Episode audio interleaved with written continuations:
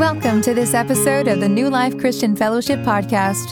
Here is your host, Pastor Eric Stillman. So, we are currently in our Advent series. Uh, Advent is the time of year we look back at Jesus' first coming, look ahead to his second coming. And one of the themes of Advent is waiting. As the disciples or the people of Israel waited for the Messiah, and as we look forward and wait for the return of Jesus. And so I've entitled this sermon series, Waiting on God waiting for the Messiah to come. And in this series, I'm going to be looking at some of the major times of the Bible where people had to wait. Last week, we looked at uh, Abram and Sarai waiting for the child of promise, and specifically at what happens when we, instead of waiting on God's blessing, try to manufacture God's blessing ourselves. Um, the next couple weeks, we're going to look at waiting for the Spirit, the disciples waiting for the Holy Spirit, and then waiting for Christ's return. And then on Christmas Eve, we'll look at waiting for the Messiah. But this morning, we're going to be looking at waiting for the resurrection. We're going to look at the time between Jesus' death and resurrection. And in some sense, that title is a misnomer because the disciples weren't really waiting for the resurrection. As far as they knew, hope was dead and gone as soon as Jesus was crucified. Everything they had lived for was buried now in this tomb. And one of the disciples had betrayed him and then, in his remorse, killed himself. Another disciple had denied knowing him and then just gone fishing, uh, just gone back to what he knew. The other disciples had either fled in fear or just, just had gone back to their previous lives. As far as they knew, hope was dead. There was nothing to look forward to anymore. Everything they had spent their last three years working towards was now dead and gone. And so, even though it might seem like a misnomer waiting for the resurrection, in some sense it's true because everything was dead. And unless God was going to bring new life, unless God was going to resurrect their hope, everything was lost. So, in that vein, this morning, I want to talk specifically to those of you who feel like it's not so much that you're waiting on God's promises, like we talked about last week, but you're hanging on by the slimmest thread of hope. That life maybe hasn't gone the way that you had planned, the way you had hoped, the way you had expected. You're dealing with the devastation, you're dealing with the pain, you're dealing with the suffering that's come as a result. And as we look at the story of the disciples post crucifixion and the hopelessness they felt, I'm hoping that God, through His Word, will speak to your heart and bring you some hope and encouragement this morning. Now, there really truly aren't many stories where we see a glimpse of the disciples post crucifixion before they meet the risen Jesus, but one of them is from Luke chapter 24, verses 13 to 32. So that's the one we're going to look at this morning. It's the story of a couple disciples on the road to Emmaus. This is Luke 24, 13 to 32. Now, that same day, two of them were going to a village called Emmaus, about seven miles from Jerusalem. They were talking with each other about everything that had happened. As they talked and discussed these things with each other, Jesus himself came up and walked along with them, but they were kept from recognizing him. And he asked them, What are you discussing together as you walk along? They stood still, their faces downcast. And one of them, named Cleopas, asked him, Are you only a visitor to Jerusalem and do not know the things that have happened there in these days? What things? he asked. About Jesus of Nazareth, they replied. He was a prophet, powerful in word and deed before God and all the people. The chief priests and our rulers handed him over to be sentenced to death, and they crucified him. But we had hoped that he was the one who was going to redeem Israel. And what is more, it is the third day since all this took place. In addition, some of our women amazed us. They went to the tomb early this morning, but they didn't find his body. They came and told us that they had seen a vision of angels who said he was alive. Then some of our companions went to the tomb and found it just as the women had said, but him they did not see. Jesus said to them, How foolish you are, and how slow of heart to believe all that the prophets have spoken. Did not the Christ have to suffer these things and then enter his glory? And beginning with Moses and all the prophets, he explained to them what was said in all the scriptures concerning himself. As they approached the village to which they were going, Jesus acted as if he were going farther. But they urged him strongly, Stay with us, for it is nearly evening. The day is almost over. So he went in to stay with them. And when he was at the table with them, he took bread, gave thanks, broke it, and began to give it to them. And then their eyes were opened, and they recognized him, and he disappeared from their sight. They asked each other, Were not our hearts burning within us while he talked with us on the road and opened the scriptures to us? Let me pray before we continue. Father, prepare our hearts to hear and to understand and to take this into our hearts and into our lives, Lord. Transform us as we gaze upon you, meditate on your word this morning. I pray this in Jesus' name. Amen. So, again, I want to use this passage to talk about not only the times the disciples waiting for the resurrection, but also the times in our lives when it just feels like hope is lost, when devastation has set in, when life has just not gone the way that we expected or hoped, and we're just not sure what to do or where God is. And I'm going to use three phrases from this passage just to help us to understand where to find hope in times like that. So the first phrase is this We had hoped. This is what the disciples said in Luke 24 20 to 21. He was a prophet, powerful in word and deed before God and all the people. The chief priests and our rulers handed him over to be sentenced to death, and they crucified him. But we had hoped that he was the one who was going to redeem Israel. We had hoped that this Jesus, powerful in word and deed, was the one who had come to save us, to redeem us, to rescue us from Roman oppression. We thought he was going to be the Messiah sent by God, and now he's dead. We had our hopes, we had our expectations, and they're gone. They're dead. They're buried in the tomb. Our hope is gone. There's many things in life, if you've lived long enough, that can crush you, bring you to your knees, knock the wind out of you. The death of a loved one, a serious illness or injury, loss of a job, financial catastrophe, physical, sexual abuse and so on. That so many injuries and things that can happen in our lives that just knock the wind out of our sails. Life does not always go the way we had hoped it would go. It's often very confusing, and faith can be just as confusing trying to follow God. He does not always make sense, does he? We don't always understand what he is up to, why he allows the things he does. No matter how many three point sermons preachers tell you, there's no formulas to the life of faith. It's not just do A, B, and C and D will happen. Life is just doesn't go the way you always planned it would go. I mean, what happens when you save yourself for marriage and then find out that nobody wants to marry you? Or you save yourself and you marry someone and find that the intimacy and love that you thought were promised to you don't happen. What happens when you train up a child in the way they should go and then when they're older they depart from that way? How do you make sense of things when you give generously to the Lord and to others?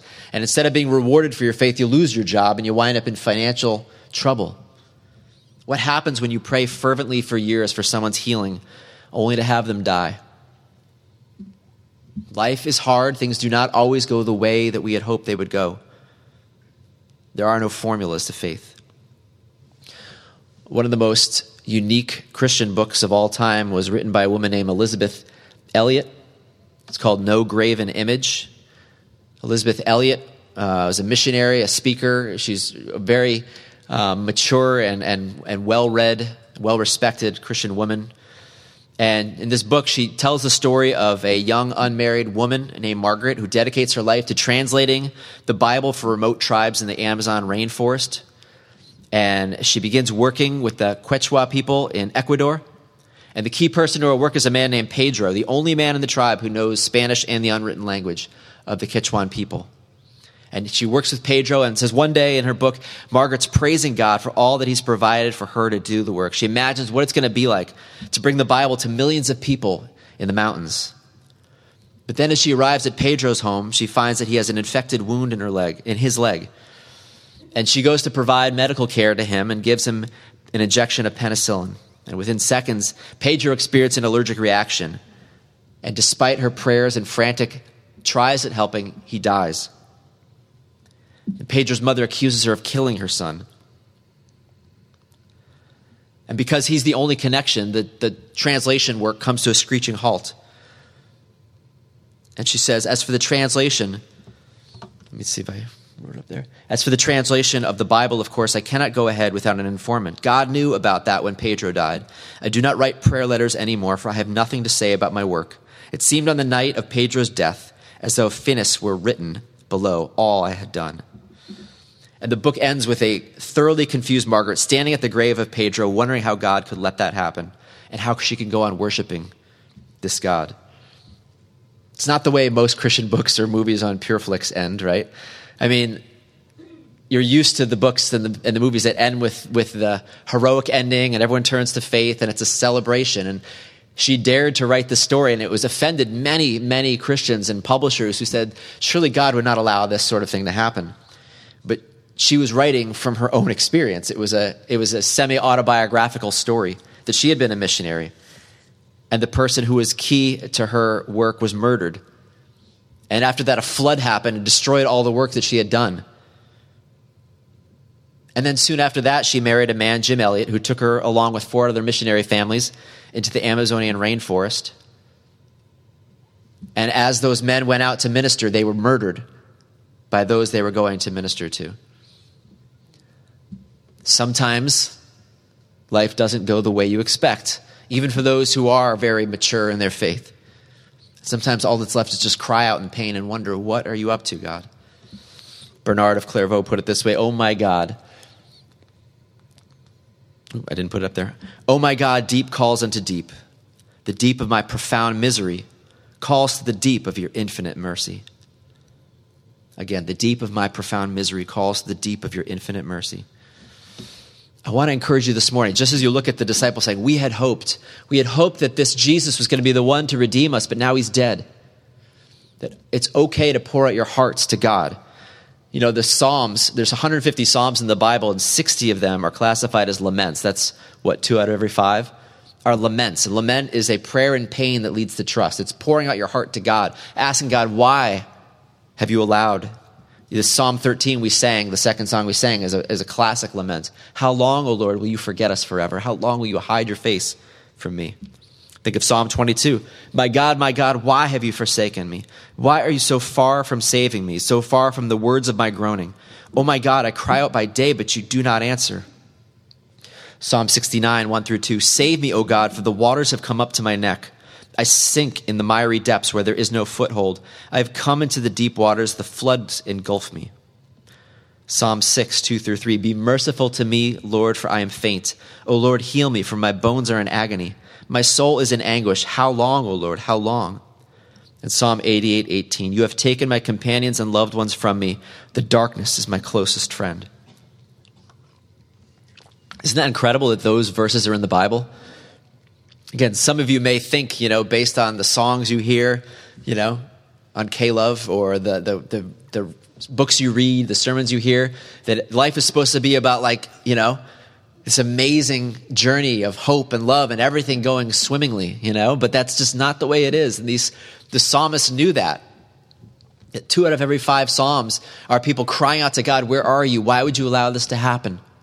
Trying to work through the difficulties of life to come to a place of trust. And many of you are in that place, that place where the disciples were. We had hoped. I had hoped my marriage was going to be like this. I had hoped my kids were going to turn out like this. I had hoped by this time in my life I would be here, but I'm not. It's not the way that I thought it was going to go. But thank God that's not the end of the story. The second phrase I want to share from this passage is this Jesus explained to them all that was said in the scriptures concerning himself. From verses 25 to 27, Jesus said to them, How foolish you are, how slow of heart to believe all that the prophets have spoken. Did not the Christ have to suffer these things and then enter his glory? And beginning with Moses and all the prophets, he explained to them what was said in all the scriptures concerning himself. So Jesus, in disguise, comes up and walks with these disciples. And after they pour out their heart and they say, We had hoped that this Jesus was going to be the one to rescue us, but instead he's dead. And Jesus tenderly says, How foolish you are and slow of heart to believe all that the scriptures, the prophets have spoken. And he opens up the Bible and he explains to them everything that was said concerning himself. He teaches them. He opens their eyes to get a bigger vision. I mean, their hope was gone, but it wasn't gone because God had not come through, right? Their hope was not gone because God had somehow dropped the ball and forgotten what he was supposed to do. Their hope was gone because their hope was too small. Their vision was too small. Their hope was in something in this world. It was placed in the wrong thing. They had thought Jesus was going to come and rescue them from Roman oppression.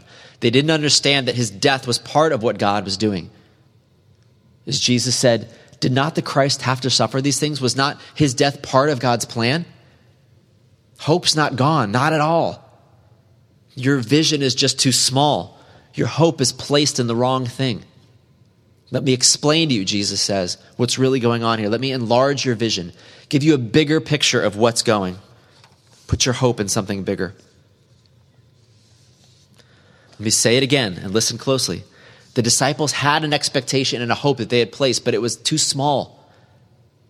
They were hoping in something that was too small, expected something too small of God. And so Jesus had to come and enlarge their vision and show them that Jesus' death was not a mistake. It was not God dropping the ball, but it was part of something grander, something bigger that God was up to. Hope was not lost. That this was going to be part of a plan to save them, not from Roman oppression, but from sin, from death, from evil itself. I say this often, but I think this is one of the most important things that I could ever tell you, so I want you to listen closely as I say it again. That God never seemed more absent and unloving than he did on that day when he let his innocent son die on the cross. Right? Think about it. The disciples there looking at Jesus on the cross saying, Where is God? How could any God allow this to happen? God never seemed more absent or unloving as he did on that day. What kind of father lets their son die an innocent death like that? God never seemed more absent or unloving than he did on that day.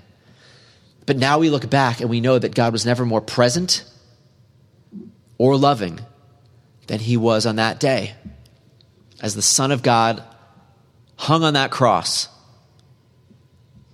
taking the punishment that we deserved, overcoming evil and Satan, making a way for us to be restored to a right relationship with the Father. Right?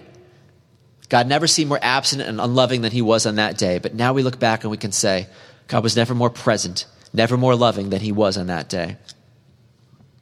And I say that to encourage you because you are all going to go through times, if you're not going through them now, where God seems absent, where God seems unloving, where you don't understand where God is or what he is up to. And the best thing you can do is look to the cross. The best thing you can do is look to the cross and remember that even when God, God seems absent and unloving, He is always present, He is always loving, He is always working for good. Again, listen to His word, Romans 8 28 to 29.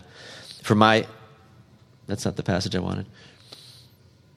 And we know that in all things God works for the good of those who love Him, who have been called according to His purpose. For those God foreknew, He also predestined to be conformed to the likeness of His Son, that He might be the firstborn among many brothers. God is always working for good. And that good is not the good that you think it is all the time. Might, your good might be a little too small for what God is doing. Says God's good is much bigger than that. It's to conform you to the image of his son, to make you like Jesus. And sometimes what God is up to when he allows suffering is to prepare you to minister to others 2 Corinthians 1 3 through 5 says, Praise be to the God and Father of our Lord Jesus Christ, the Father of compassion and the God of all comfort, who comforts us in all our troubles, so that we can comfort those in any trouble with the comfort we ourselves have received from God. For just as the sufferings of Christ flow over into our lives, so also through Christ our comfort overflows.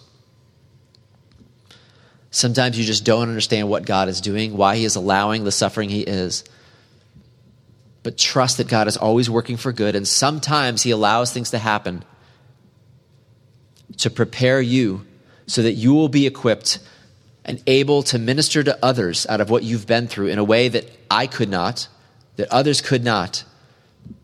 Some of you who have lost loved ones are able to minister to the depths of someone's pain in a way that I never could.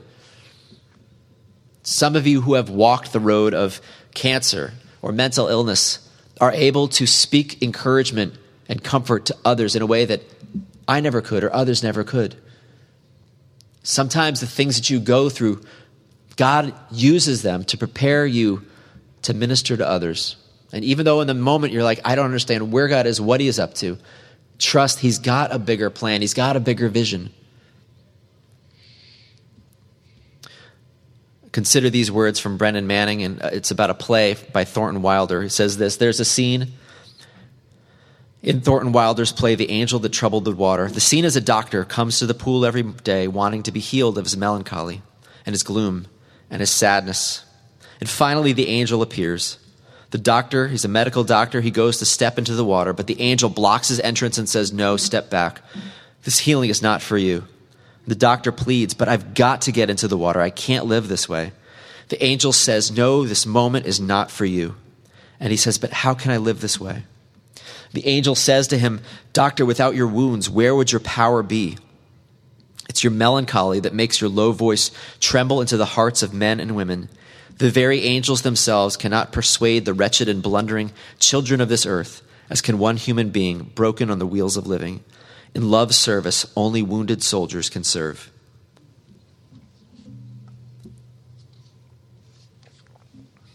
And so you can say, along with Joseph in Genesis 50 20, you intended to harm me, but God intended it for good, to accomplish what is now being done, the saving of many lives. Elisabeth Elliot, who I mentioned earlier, she put it this way. Let me go back to her quote God is God. If He is God, He is worthy of my worship and my service. I will find rest nowhere but in His will, and that will is infinitely, immeasurably, unspeakably beyond my largest notions of what He is up to.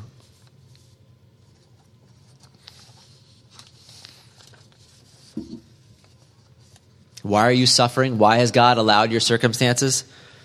I don't know. I'm not going to pretend to answer why you're going through what you're going through. But I do know that it's not because He doesn't love you. Amen? It's not because He doesn't love you. Whatever the reason is, the reason is not that He has forgotten you, the reason is not that He does not love you. Look to the cross and be reminded of that. He proved it there on the cross that even when he seems absent and unloving, he is very much present, always working all things together for good. The last phrase I want to share is Then their eyes were opened and they recognized him. Beginning at verse 30. When he was at the table with them, he took bread, gave thanks, broke it, and began to give it to them. And then their eyes were opened and they recognized him, and he disappeared from their sight. They asked each other, Were not our hearts burning within us while he talked with us on the road and opened the scriptures to us? Jesus breaks the bread, and their eyes are open, and they see it's Jesus. They recognize him, and he disappears from their sight. For a minute, they recognize who it is, and then he's gone. And they say, Were not our hearts burning within us while he talked with us on the road and opened the scriptures to us? My prayer this morning, and as you look to the cross, that in your hopelessness, in your pain, in your suffering, that you would see a glimpse of your Savior there on the cross, broken for you. Catch a glimpse of His love for you. Catch a glimpse of His plan for you, of His presence with you. Even if it's just for a split second, the way it was for the disciples, that you would catch a glimpse and it would encourage your heart that He is present, that He does love you that He is working for good, that He's got a bigger vision, a bigger plan than what you think. Nicholas Wolterstorff, in his book Lament for a Son, put it this way Put your hand into my wounds, said the risen Jesus to Thomas, and you will know who I am. The wounds of Christ are his identity. They tell us who he is. He did not lose them. They went down into the grave with him, and they came up with him, visible, tangible, palpable. Rising did not remove them. He who broke the bonds of death kept his wounds. Love that. Catch a glimpse of Jesus this morning. I pray that you would catch a glimpse of Jesus on the cross, broken for you, dying for you, out of love for you. He's present, He loves you, He is at work as we come to the table in a minute to celebrate communion, again, this is an invitation that his body was broken for you, his blood was poured out for you to restore you to a relationship with God, to bring you back to him. It's a demonstration of his love for you, it's a reminder every time we eat this bread and drink this cup of how much he loves how much he loves you. And I do pray that you would catch a glimpse of him as you come. That you would see him, the one who loves you. Let me close with this one last verse. It's from Lamentations. Lamentations is a book that is a lament, a long lament, just about the fall of Jerusalem and uh, just how crushed the Israelites feel at seeing their, their land, their city, their temple destroyed. And in the midst of that lament are these great verses, Lamentations 3 21 to 24. Yet this I call to mind, and therefore I have hope. Because of the Lord's great love, we are not consumed, for his compassions never fail. They are new every morning. Great is your faithfulness. I say to myself, The Lord is my portion, therefore I will wait for him. Let's pray. Lord, we come waiting to catch a glimpse of you. As we look to the cross, as we take this bread, take this cup, give us a glimpse of you. Reveal yourself to us. Fan the flickering flame in our heart. Restore hope. Bring encouragement. Give us a greater vision of what you are up to. We need you desperately, Lord. And we thank you that you have proven your love for us on that cross, that you will never leave us or forsake us, and that you are always working all things together for good for those who love you. We pray this in Jesus' name. Amen. Thank you for listening to the New Life Christian Fellowship Podcast. We are located at 1155 Silas Deane Highway in Wethersfield, Connecticut, and can be found online at newlife-ct.org. No redistribution or use of any kind of this recording is allowed without express written consent of New Life Christian Fellowship.